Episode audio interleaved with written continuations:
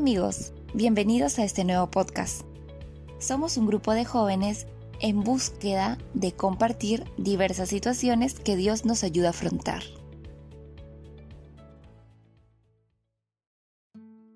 Hoy hablaremos de cómo lidiar con las preocupaciones y de dónde podemos encontrar esa tan ansiada paz que todos buscamos. Muchas veces la preocupación ha tomado el control de nuestra mente. Esta tiene el poder de quitarnos el sueño, la energía, la esperanza y la fe.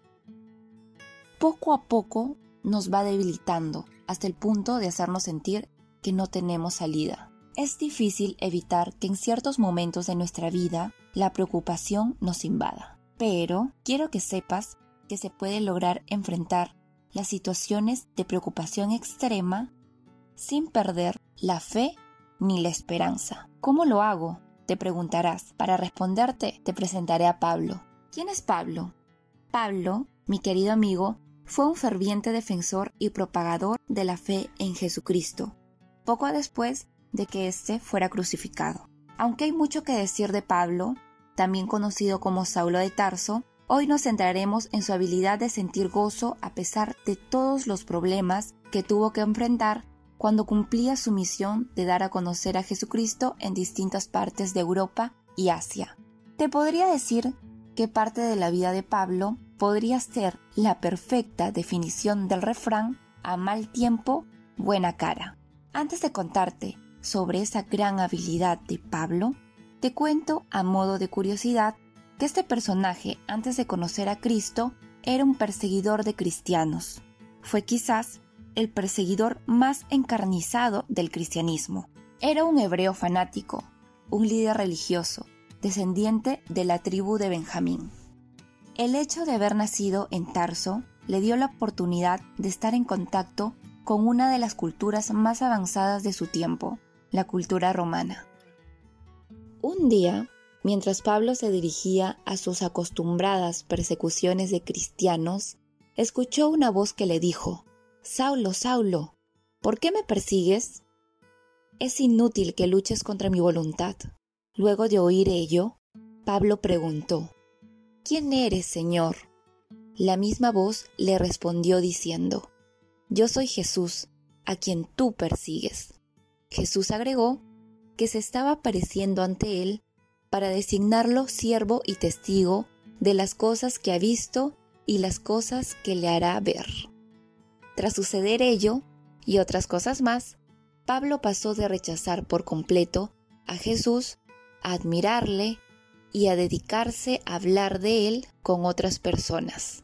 Pablo versus la preocupación. ¿Recuerdas que Pablo era antes perseguidor de cristianos? Pues ahora era él el cristiano perseguido.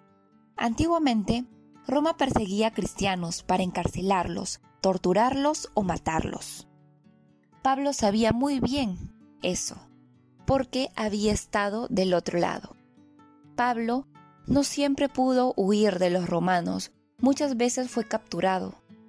Él cuenta en 2 de Corintios que tres veces fue azotado con varas, una vez fue apedreado, tres veces naufragó, pasó hambre, pasó frío y mucho más. Me imagino que las situaciones que vivió Pablo son motores suficientes para andar preocupado día y noche. En su caso, yo estaría preocupadísima y con mucho temor de que un romano me encuentre y me quiera hacer daño. Sin embargo, Pablo pese a ser un ser humano como tú y como yo, pudo llegar a tener una vida sin preocupación.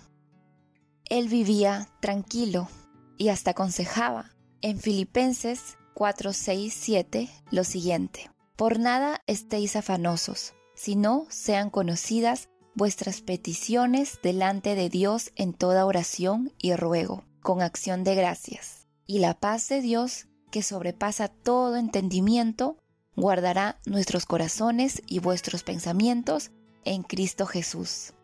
¡Wow! Me parece que ahí Pablo nos dio el secreto de cómo lidiar con las preocupaciones. Nos dijo que demos a conocer nuestras peticiones delante de Dios. Es decir, nos dijo que oremos, que hablemos con Dios. Además, nos cuenta que después de ello ya no tenemos que buscar la paz. ¿Por qué? Pues porque el mismo Dios nos la entrega. Mm, tal vez hayas escuchado la frase, cuando ya no sepas qué más hacer, ora. Pues leyendo sobre Pablo y entendiendo lo que Dios hizo en su vida, te aconsejo que ores desde que la preocupación te quiere empezar a manipular a su antojo. Oye, tienes a Jesucristo de tu lado, y como decía Pablo también, te recomiendo que en momentos de preocupación siempre recuerdes y repitas lo siguiente. Todo lo puedo en Cristo que me fortalece.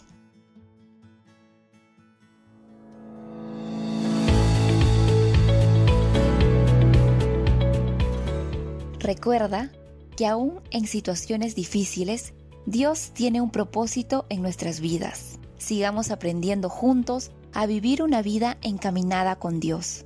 Subimos contenidos todos los jueves. Te animamos a pertenecer a nuestro grupo de jóvenes. Contáctanos en el Facebook RJ Pueblo Libre. Que Dios te bendiga.